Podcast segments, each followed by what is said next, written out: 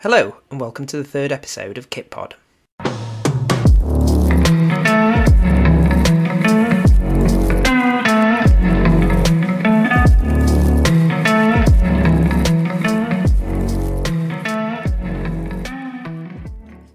So, on to introductions and what we're wearing. After mentioning the mid 90s Asics drip template last week in the pod, I'm wearing the 9495 Rotweiss Essen version, so it's mainly white with red accents, Renault sponsor, really nice badge. We'll be posting pictures of all the shirts we mentioned on the shirt today on Twitter and Instagram, so please make sure to check those out. So over to you, Rob. What are you wearing? Uh, I'm wearing the Ajax shirt from the early 90s, uh, shirt they wore when they won the UEFA Cup in 91 92. It's a classic Umbro from that era. It's got Ajax and Umbro badges uh, imprinted into the shirt. Everything's sublimate, sublimated, so it looks pretty much like it was bought and made yesterday. So I love that about it. It's got some lovely little Umbro details on the cuffs as well, and is definitely my favourite of every single individual and distinctive Ajax home shirt that's been released since 1900. Excellent. Uh, on the subject of a, a distinctive kit choice, um, Adrian, what have you gone for this time? Hello everybody. It's Adrian, Football Shirts Italia on Twitter and Instagram. Although I'm retiring my Instagram account, my wife found it and started pricing up the shirts in my pictures. Today, I am wearing a Roma away shirt 1990-91. It was goodbye to Ennerre. So lovely white, shiny, shiny shirt, uh, sewn on the Pete badge and a lovely uh, red and orange trim. And Tom, I can see some uh, East European shirts in the background, but what are you wearing today? So, hello everyone. I'm Tom, otherwise known as Shirt Fan, and today I have the blue and white stripes and stripes of Hertha Berlin and their 2018 to 19 home shirt. Excellent. And finally, introducing a new guest. So, really pleased to have Phil Harrison uh, on the pod. So, at Phil Harrison 192, check it out. Phil is a, a, really nice account based around football history, particularly Eastern European football history from 50s to the 80s or so. And this is a topic he's going to cover today. Uh, this is following on from his article in issue two of Kit Mag, which focused on East German football kits. So, welcome, Phil. And what are you wearing? Uh, hi, guys. Yeah, I'm wearing a, uh, a DDR t shirt that my friend Wordy Art Online has, uh, has uh, sent me. Very uh, very kindly. Uh, and also wearing uh, a black Adidas cap with a tree trefoil design on. Uh, not to just, I'm not trying to preordain where this uh, is going to go, but uh, I've, I've, got the memo, and this is where I think it's going to go. So, thanks for that, Phil. And over to this week's kit news.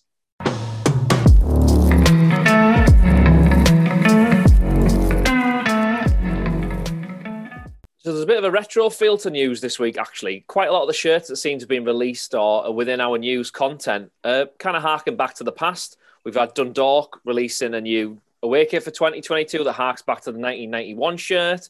We've had a, a whole plethora of J League teams releasing shirts, whether it's from Hummel or Adidas, all sorts of different ones that go back to the anniversary of that league. We've got QPR who've released a 140th anniversary shirt. And then we bring it up to the modern time a little bit when we've got Inter with their fancy QR codes with their kind of weird cryptocurrency sponsor that we're going to have a little chat about as well. So, coming to you first, Adrian, um, tell us a little bit about this QPR shirt. Yeah, okay. So, um, as you say, it's QPR 140 year anniversary shirt. It's another shirt that's been fan designed. So, they ran a competition, a, a fans come forward and designed a shirt. It's um, Errea produced and um, keeping in with the theme of a lot of modern shirts at the moment. It's got it's got maps across it. It's quite a nice touch actually. It's got uh, old map, old street map from 140 years ago of a Queen Park area. So that's that's a really nice touch. Uh, it's a lovely half and half number actually. It says think of think of Wycombe Wanderers is the only way I can describe it. So it's half and half navy, sky blue. That apparently is their first ever shirt uh, colours. Lovely grandad collar, looks very nice, and it's a lucky winning shirt as well because Charlie Austin scored a winner against West Brom in it yesterday. Yeah, I saw that. It's always great when they wear these anniversary shirts in, in a real match as well, because it gives that extra little bit to a shirt, doesn't it? Quite interesting that they've gone for that map detail as well on the shirt. I wonder if there's going to be any delivery disasters with the uh, last map shirt that got released. Well, on delivery disasters, I don't think so. It's available from the club shop and online for tomorrow only. They're expecting to sell out very quickly, and it's limited to one shirt per customer as well. So hopefully, it means it will stay with fans. So a limited release, but do we know how many are going to be released? I've not seen a number anywhere. Um, all they've said is they expect it to sell out and it's limited to one fan. So I, I, I, guess a couple of thousand would be my guess. The ones that they actually wore in the game, uh, the match shirts are going to be raffled off uh, for charity or auctioned off for charity, which again is a, a, nice touch. More and more clubs are doing it at the moment. Uh, it's a nice way to, um, yeah, to help help charity in this day and age. Yeah, definitely those match worn shirts, especially, are becoming uh, more prevalent with these auctions. Thinking back about J League, then we've got a few um, anniversary shirts, a few sort of retro design shirts. Tom, what have you got for, on that for us? So yeah, so it's 30 years since the inception of the first J League season this year. So as the clubs are kind of leaking their shirts out, ready for the new season, we've had a lot of new ones come through. Uh, the Urawa Urawa Red Diamonds. I've, I've got that right, but it's really hard to say for me anyway. But uh, yeah, so th- there's theirs is a 30 year anniversary shirt. It's a really nice red shirt, nice collar on it, white striping details on the collar, and their away shirt is definitely one to check out. It's a white and grey vertical stripes. It's quite different, stands out a bit amongst a lot of them. But the main story really for me is the return of Admiral and their classic 1982 England shirt template. So Jubilo Iwata have got five shirts using that template this year, and every single one of them looks great in a whole plethora of different colours. So they're the uh, Napoli of the J League, are they? Five shirts to start off. Yeah, yeah, they must be. Yeah, one for every colour of the rainbow. I'll bring I'll bring you in on this one, Phil. What are your memories of that sort of um, England '82 shirt, that template? Oh, I, uh, I mean, obviously uh, a big fan of football from the age of eight. So, so for me, Admiral Admiral was was was the brand. I, I, can remember because they were so mass manufactured and so cheap. Uh, every uh, birthday or Christmas, I'd, I'd, have an Admiral shirt, and my mum would uh, buy them for me with impunity. She bought me a Southampton shirt, even though I was a Birmingham City fan. Uh, she bought me a England shirt.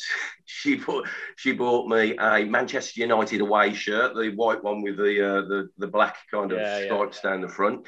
So yeah, yeah, I had loads of them. I had loads. I would just wish I kept them.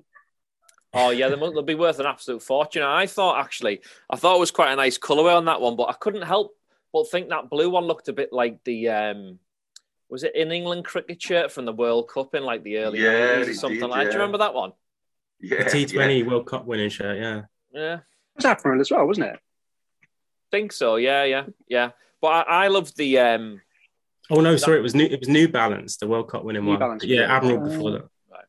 The one that I thought was was pretty um, pretty interesting was that JEF United one, the um, the Hummel designed one, which kind of I think hark back to like the 1993 shirt with the one with the yellow and the the old Sega sponsor that I know a lot of collectors are um, pretty keen to get. Um, the Dundalk one I thought was pretty cool. I think Umbro have done some great stuff actually recently. We talked a little bit last week about the Umbro shirts that they've done for AFCON. They've done some great stuff with countries all around the world, really. Maybe not as much in England, but I thought the Dundalk one, which has sort of the, I don't know what you kind of call it, the sort of diamond pattern that goes right across the shirt from the early 90s, and um, probably similar in a way to some of the designs that you see on some of those uh, other shirts from that era. But bringing it right up to date with some fancy technology, meshed in with some fancy cryptocurrency for the team leading the way in Serie at the moment. Adrian, give us a shout about the uh, these Inter Milan QR codes. What's going on there? Well, this is uh, good and bad news, really. So, Inter Milan played Juventus in the Supercoppa final during midweek, um, beating them 2 1. So, the Inter home shirt, there's been a lot of noise around it. It's a snakeskin, effectively, snakeskin effect striped shirt and the sponsor across it's gathered even more um, thoughts and opinion this year, and it's it's got the Cinter fan token across it, so a big dollar sign and Inter fan token. And there's been a lot of do people prefer it with or without the sponsor. What they did in midweek, actually, they ditched that completely uh, and went with a Socios.com and a QR code on it, which as a sponsor, I think looked a lot nicer. The QR code linked to um, to a song, I think it's called uh, Sola Inter. It's like their club club song, club club anthem. So the idea was you could scan the QR code as a fan, and you could experience the uh, being being in the stadium and listen to that song being sung. Um, as I say, it's sort of full circle because that was voted for based on your Socios fan points. So yeah, yeah, people hate it, but you had to use your Socios points to vote for it. Who saw the Who saw the shirt? Yeah, so they use it in the, the Coppa final. Is that right? Or the Super Coppa, something like that. The Super Coppa final, yeah, on Because the rumor yeah. is the trophy will actually be an NFT now. That's what they're going to do. They replace it and gift them that with their crypto. John Terry's going to be there, Inspiring. isn't he, with his NFTs himself, isn't he? A bit like when he had that full kit on for the Champions League final. Yeah, I can see it. He's he's, he's getting it already. John Terry and his he army would turn up in apes. he would turn up in the Inter kit as well just to pick up that trophy, I'm sure. But but in terms of the sponsor itself on the shirt, I, I don't know what your thoughts are. I thought it actually looked, you know, aesthetically, I think it looked a lot nicer. Rob, Yeah, yeah, I think it did actually. It was quite cool. The way that they'd done it, it looked a bit. It was less like an add-on and more like this is the actual sponsor, but we've built the tech in with it rather than just we've kind of shoved this QR code onto the shirt that we've already got. It was quite a nice touch, I thought. It was a little bit like the um, QR code that we were talking about in episode one, um, Tom, from the sort of forward Madison um, shirt when they had the sort of buy a beer for a pound. But I suppose it just shows the the potential that you've got for sponsors or the interactivity that you can get from replica shirts, possibly. Because if you think about it before, it generally was a lot of beer sponsors back in the 80s and 90s, or more sort of like products that you would buy. What do we think we, we could see in the future? I suppose we've got we've had drinks from Forward Madison, we've got these sort of crypto tokens from Inter. Tom, what do you reckon we could see in the future from sponsors? Well, I think it, you know, it does open up a, a huge opportunity for these clubs as, as they try and build their brands and engage with fans overseas. You know, it, it, can lead to a hell of a lot of like in- fan engagement through using these barcodes. But yeah, I don't, I don't really know the extent to which it could go. Really, I mean, it's it's, it's good for social media and, and club songs and things. But yeah, it, yeah, where will it go? I'm not sure because Tr- Tromso had that. They, you know, they claimed it was the first shirt to use a QR code, which is obviously not true. I think it's quite a hotly contested title that, but you know, it's also been pointed out they were the first club to have the barcode design within the material of the shirt. I don't know. It's like I said, it's it's a lot of uh, mixed claims to who who has been the first team to use that. because theirs was an odd one, wasn't it? Tromso wasn't it? Yeah, Tromso. Yeah, Yeah, they used it for the. Didn't it go to like a UNICEF charter or something? Or yeah, yeah it was a it's a force for good message, wasn't it? In, in yeah, yeah. directed positive. but, but QR codes on shirts. I mean, Zeus have been doing that. For, not not actually in the shirt, but Zeus have had the barcode in the bottom right hand corner on their shirts for feels like seven or eight years now. From a you know an authentication perspective, you put your phone over it and you can check you've got a legit shirt and you haven't been shafted by somebody on uh, on eBay or something like that. Phil, were there many QR codes on the, that chocolate brown Coventry Admiral shirt from back in the late 70s, you think?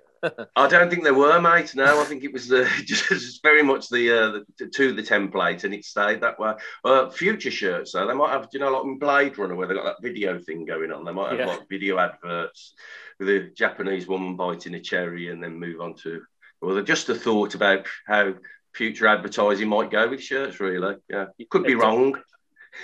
You Yeah, could go on, use it Adrian. for holographic players of the past. You know, like bring some Do- do some you of know- the greats back. Do you know what though? I reckon you're onto something there, Phil. Because so the um, sponsorship boards that go around pitches at the moment. Mm. So some games you'll see them are just green, and so that whatever country you're watching that game played in, they actually pay for the sponsors that are applicable to to that team. I Ah. wonder if I wonder if they will ever go down the route in the future, whether it's a QR code or whether it's a, a green box that you have on a on a football shirt, and depending where you're watching that that team play in the world, depends on what sponsor you see appear on the kit. Honestly, it wouldn't surprise me. Well, it's certainly coining it in with uh, with uh, sponsorship money, wouldn't you? Because you could have a, multiple amounts on your shirt and uh, and and sell the space to everyone. I suppose one of the worst things you could possibly see from it is the fact that the sort of amount of betting companies that sponsor shirts now.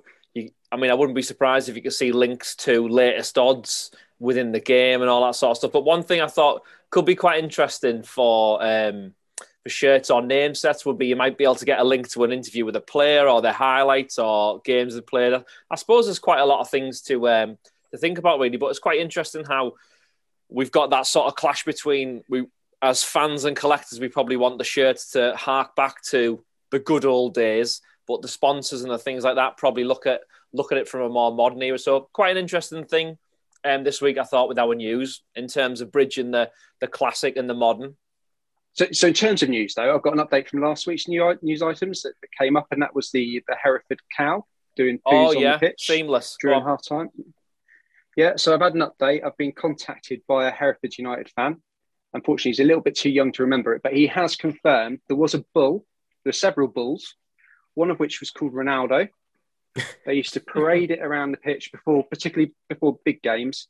Um, he can't quite remember the uh, the halftime raffle being done like that, but he does say, you know, he has said that it would not surprise him, and it sounds a very Hereford thing to do. So, I, I mean, I'm taking that as, as proof, and you know, ser- the search is over. Story's now closed. Yeah, yeah. All we need to do now is um, get that on YouTube, and maybe we can try and get the cow on the next episode. Maybe. I know the cow. He lives by me. Oh, I'll there you go. get- Grab get, put, stick a piece of rope round his neck. I'll, I'll pull him in for the next podcast. Phil, you can come on anytime you like. Cheers, buddy.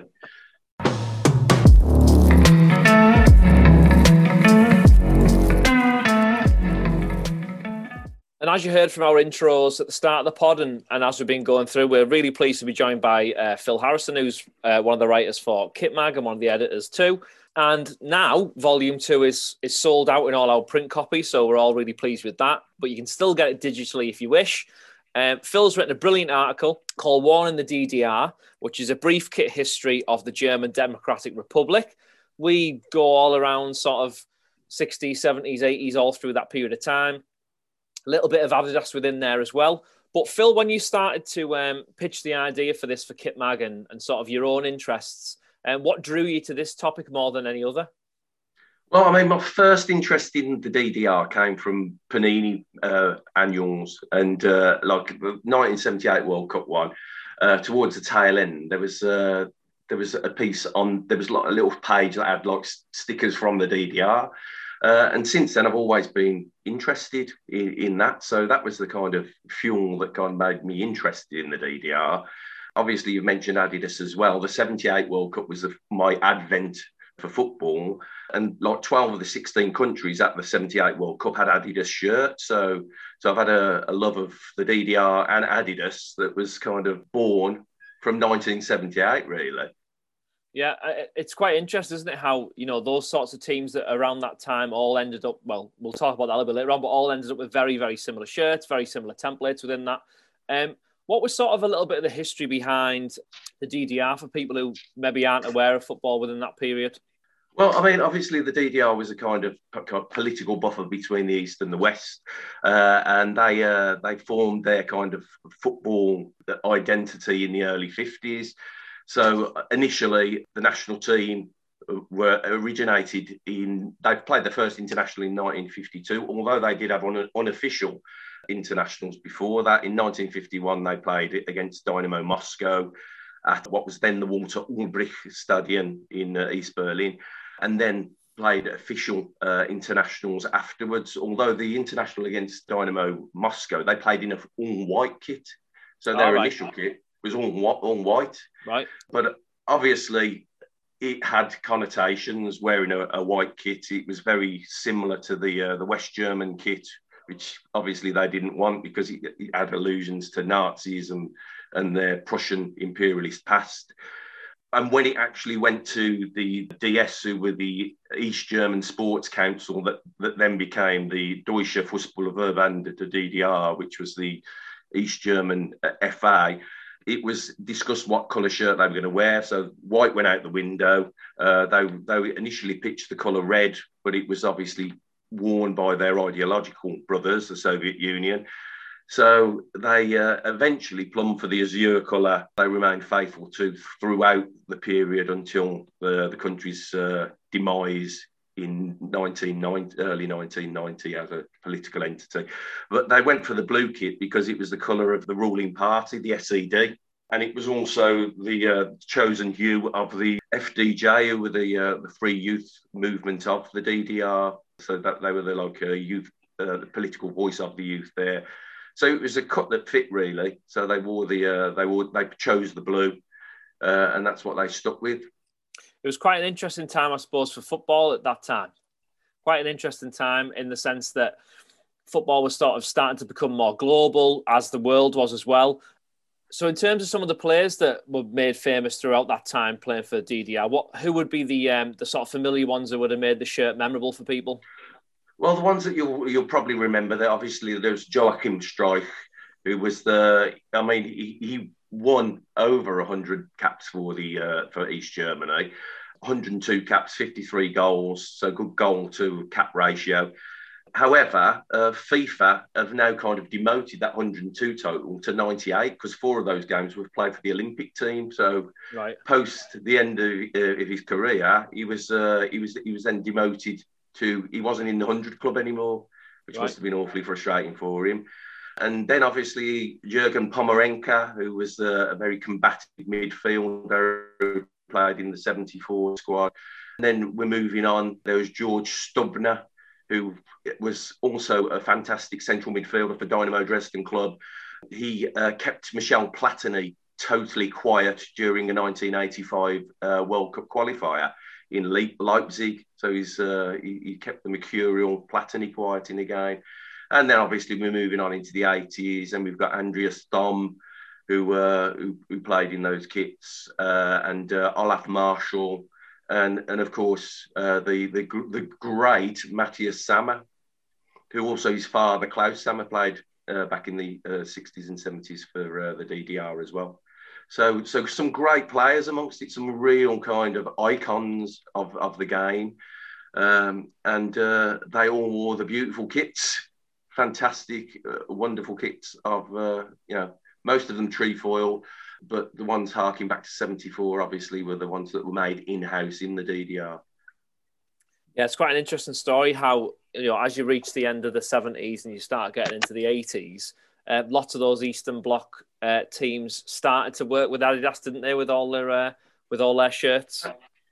Yeah, that's absolutely correct. Yeah, Adidas was uh, like the, the, first manufacturer to stick uh, to sort of like uh, ship branded clothes to Eastern Europe a lot of the Slavic nations uh, embrace the shirts. Uh, and there's a reason why, uh, like Poland, Yugoslavia, Hungary, they they uh, they were particular they particularly liked the brand because the three uh, stripes apparently represented the Holy Trinity, which was like the Orthodox faith. Oh, right, okay. So so that's uh, like an interesting little tidbit that the the Slavic countries liked it because of the religious connotation of it, and in a, a kind of era when religion was repressed it gave a, a little, it was a little bit of a, a, kind of sniper authority as well. So also uh, Adidas at the time, it, it had a connection, the, the, connection with the brand was established because it showed, a, it was a status symbol. If you wore Adidas, it showed that you were kind of moneyed uh, within the society. So, so that also was a reason why it particularly kind of hit off in uh, Eastern Europe. I think you fast forward that and to 1982, pretty much every single Eastern Bloc country was in Adidas and playing yeah. under trefoil. Was that right? Yeah, you had uh, like Czechoslovakia, Hungary, Poland, uh, even Albania, who were obviously they were they were a completely kind of remote uh, communist outpost. The beautiful kits of uh, Yugoslavia. My uh, some of my personal favourites alongside with the, uh, the DDR, the uh, late 80s, early 90s kits of Yugoslavia, just beautiful pieces of work, some fantastic kits amongst those. Some great players as well, you know, like uh, Dragan Stojkovic and yeah, his performance against Spain, the, the pullback and the finish and the uh, the free kick. It just, you know, so evocative, such beautiful kits and such great players it's not a bad time for the DDR to have been with Adidas either. I mean, they've had some of the great templates in world football, haven't they? Didn't they have the, the Ipswich template and the geometric one that the Netherlands had in '88 as well? Yeah, that's the other ones with the, the thin pinstripe as well and the, uh, the, the the wing collar. Yeah, really a really beautiful piece of kit. Yeah. So in terms of Albania, just a little tidbit. So I want to go back to this just to prove I'm a well-read individual, well-rounded. It's not just football shirts for me. Who knew Albania is the world's only atheist state? I did. well, I know you did because I read it on your Twitter feed. uh, thanks for that, mate. Cheers. Yeah. if you want more like that, follow me at Fussball Geeks. I'd give it a glowing endorsement and glowing endorsement. Phil. Oh, thank you, mate. Thank you.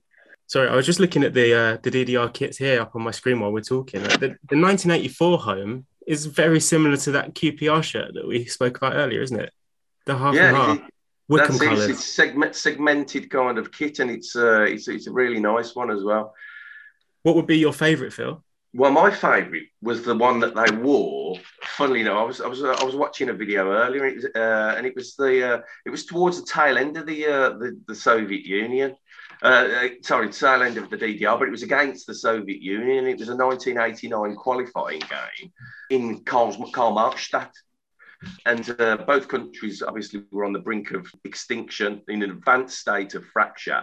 And East Germany and the USSR were both wearing trefoil that day, but the, US, uh, the DDR were wearing a white kit as opposed to the blue one, white with blue trim. Quite a plain kit uh, with blue shorts. That's the one, yeah, blue shorts and the uh, stripe, uh, three parallel stripes down the side, uh, and white socks. And it was also um, quite iconic because the DDR needed to win the game to have a chance of qualifying for the uh, 1990 World Cup, uh, and were one 0 down with about eight minutes left, and then they scored two in a minute and won the game. If they would have gone to Austria and, and just gained a point in their last game, they would have been at the 1990 World Cup. So they would have been a non-existent nation in a, in a world tournament. However, it didn't it didn't happen. They lost the game, and uh, and history was rewritten once again just looking at the uh, te- the photo of the team lineup that day, and there's other than the kit, there's two really striking things. One's the mullets. I mean, there's some incredible, incredible haircuts that are just yeah. Uh, yeah typical of the time, and also the football boots. Every single player wearing black Copa Adidas Copa boots. There's not a single coloured boot in there. They're all wearing those lovely traditional black boots with the three white stripes in them. Beautiful. Well, that's it. I, th- I think, uh, and also, I mean, uh, back in those days, Adidas pitching their their kind of uh, their brand to communist countries, it it it, it felt like a uh, an acceptable ideological choice because you know you're getting you're getting good quality gear uh, in a country where you probably weren't getting that before. So I think a lot of countries in that kind of uh, era and in that corner of the world were quite willing to embrace a little bit of kind of Western commerce coming coming in. I think it's quite interesting, isn't it? With um, you get a lot of discussion about templates, and we've talked about it um, on the pod before. But it, when it's done well, it doesn't really matter how many teams have got it because all those colours work, the shirts work, and if you look through that sort of evolution of Adidas through the 80s, especially with those teams where they start off in sort of 80, 81, 82, where sort of the plain body with the three stripes down the side.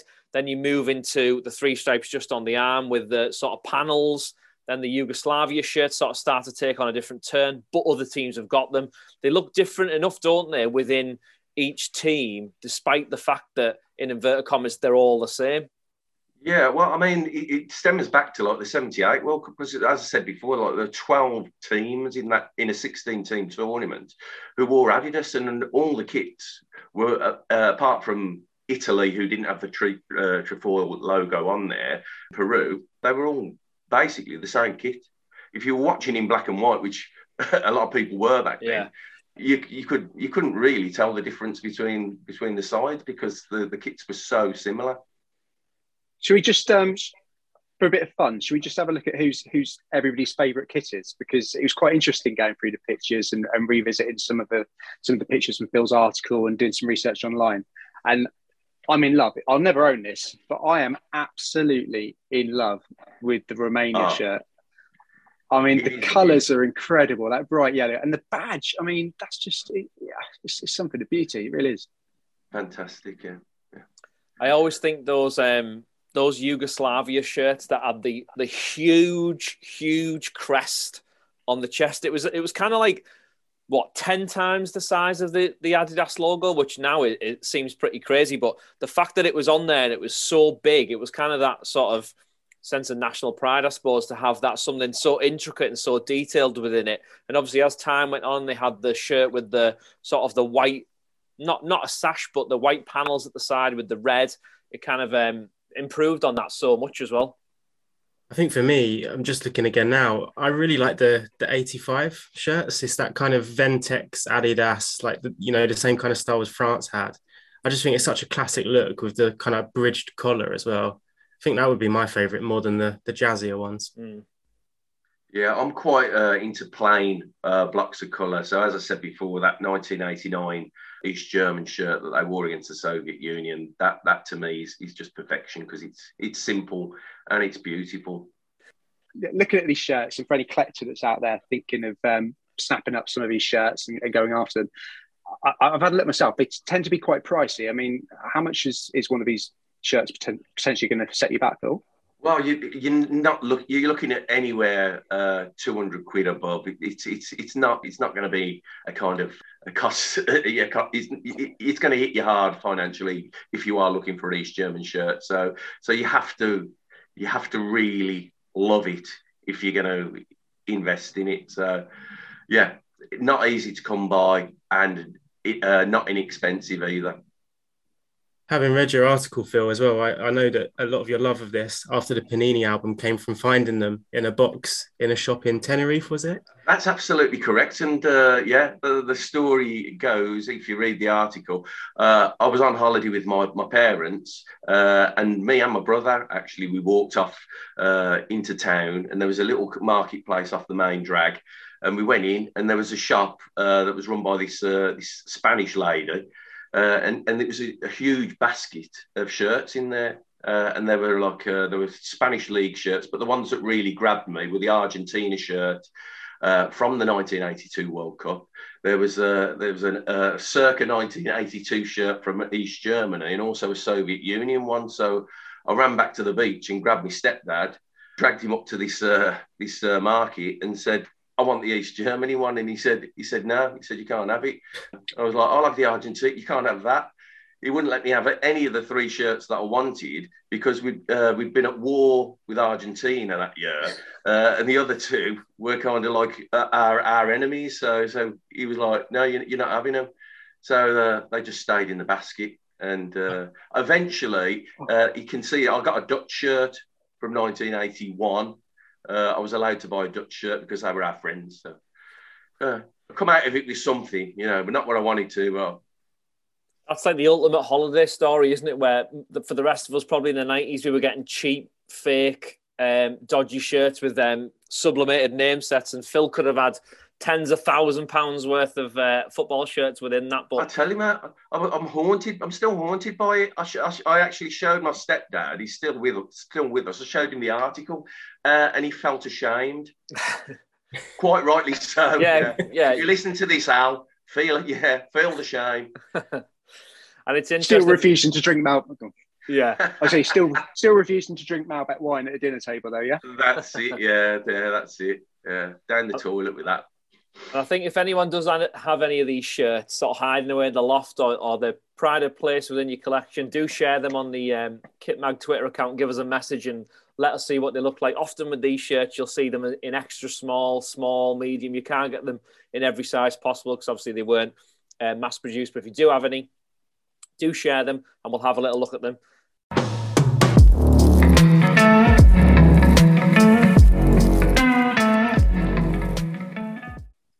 Okay, so moving on to the quiz this week. So Tom added J League expertise to his knowledge of uh, shirt name sets. So he's taking on the challenger again, Adrian, who's looking for his first win. The question today we covered the 90s Champions League last week from Rob's article, but there are 11 club kit color combos that have won the Champions League since 2000 inclusive. So, for example, Borough in a red shirt. So, of those 11 club colour combos, how many can name? I think as the challenger, we'll go for Adrian first. Six. Uh, I think you should name them, mate, to be honest. So, we're allowed to make two mistakes, a third mistake, and you're out. Real Madrid or white? Yes. Liverpool or red? Yep. AC Milan black and red stripes? No. Barcelona blue and what we call it claret stripes? Yep. Chelsea all blue? Yes. Manchester United all red? Yes. Five and one incorrect. Did I say five? What did I bid? Five? Six. Porto blue and white stripes. The win! The win! Excellent. So now standing three of you at, one win each. Well done. So yeah, to recap, started with Real in black in 2000. Bayern have won twice with a red shirt. Real three times in white. Milan twice in white. Porto, you got blue and white. Liverpool red twice. Barca's blue and red combo four times. United red. Inter black blue. Chelsea twice in blue and Real in purple. Where are Man City on there? Oh, oh, sorry. Tom, we've just lost a load of listeners there. Come on. Maybe not a load, but yeah. Actually, they probably wouldn't. They wouldn't have listened to last week. It was Champions League. Rob, what would you have given your article in your collection? How many would you have bid then if you were in that if you were in that quiz final? What would you have gone with? Um, let me just count one. Just counting oh, the shirts on the rail. Uh, yeah. 20, 20 odd. great, great work, work, guys.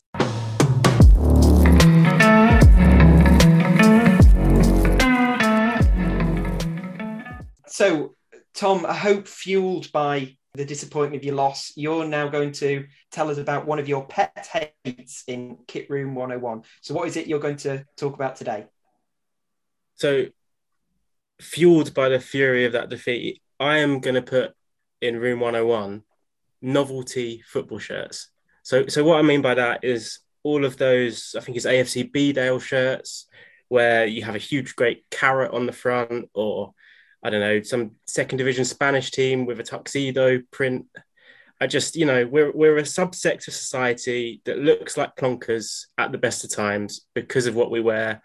Why do we want to make life more difficult for ourselves?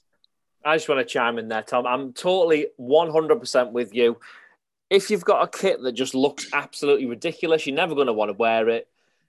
You're not probably going to want to buy it. And that's why a lot of them um, are charity shirts, aren't they? Which I think is a fantastic thing to do. And it's a great cause and all those sort of things. But you know what? I'd probably pay double if it was for charity and the shirt looked decent. Make me a nice shirt. I'll give you more money. Your charity will make more money and I get why they do it because you know it's a talking point and it raises more awareness of what your your issues are and those kind of things. But I'm pretty sure that that prawn shirt that was from Spain or wherever definitely wasn't raising money for charity and probably just made you want to eat more prawns. Point to consider is um, you've if you've been to your local five-a-side centre, it's absolutely full. At least fifty percent of the players will have one of these charity or sort of novelty shirts. So given the physique of the average five-a-side player, do you want to see 50% of them topless? No, I mean, there's alternatives to going topless. What I would say is actually, given your scenario there, your example, those shirts are actually really, really useful because it, uh, it's, it's a healthy indicator of which individuals to avoid when you're playing five-a-side. Oh, there's a sausage. Don't pass to them. I do find that I am a bit of a football shirt fascist. Uh, if somebody's wearing something that is appalling, I can't be their friend. Phil, you're going to fit in. It's really nice well. knowing you, Phil. Cheers, Go, boys. Going back, going back to episode one, though, and we talked about Forward Madison in terms of mar- the marketing side of it and club generated income. Do you think there's a space for it there, though, Tom? Because these clubs undoubtedly have generated extra income from these crazy, wacky designs. Yeah, I, yeah, I definitely can appreciate the aim of them. I, I just think you know, like going back to I think Rob said previously, a, a, lot of the reason he collects shirts, and it's the same for me, is that a lot of the time it's it's got to do with a certain player or or a team that I have a real affinity towards, or a classic match, something like that. I can't say I've sat through and watched any of these shirts live. Um, like I said, I look like a plonker most of the time, rocking up to the pub in a Hertha Berlin shirt. So, yeah, I think they should be banned for every girlfriend, wife, boyfriend, partner up and down the country that has to sit opposite you and, and see you in one of those. I'm not going to fight it, actually. No, fair enough. I take my point back. Yeah, you win, Tom. You win. Well done. One or that, that makes up for the um, quiz defeat.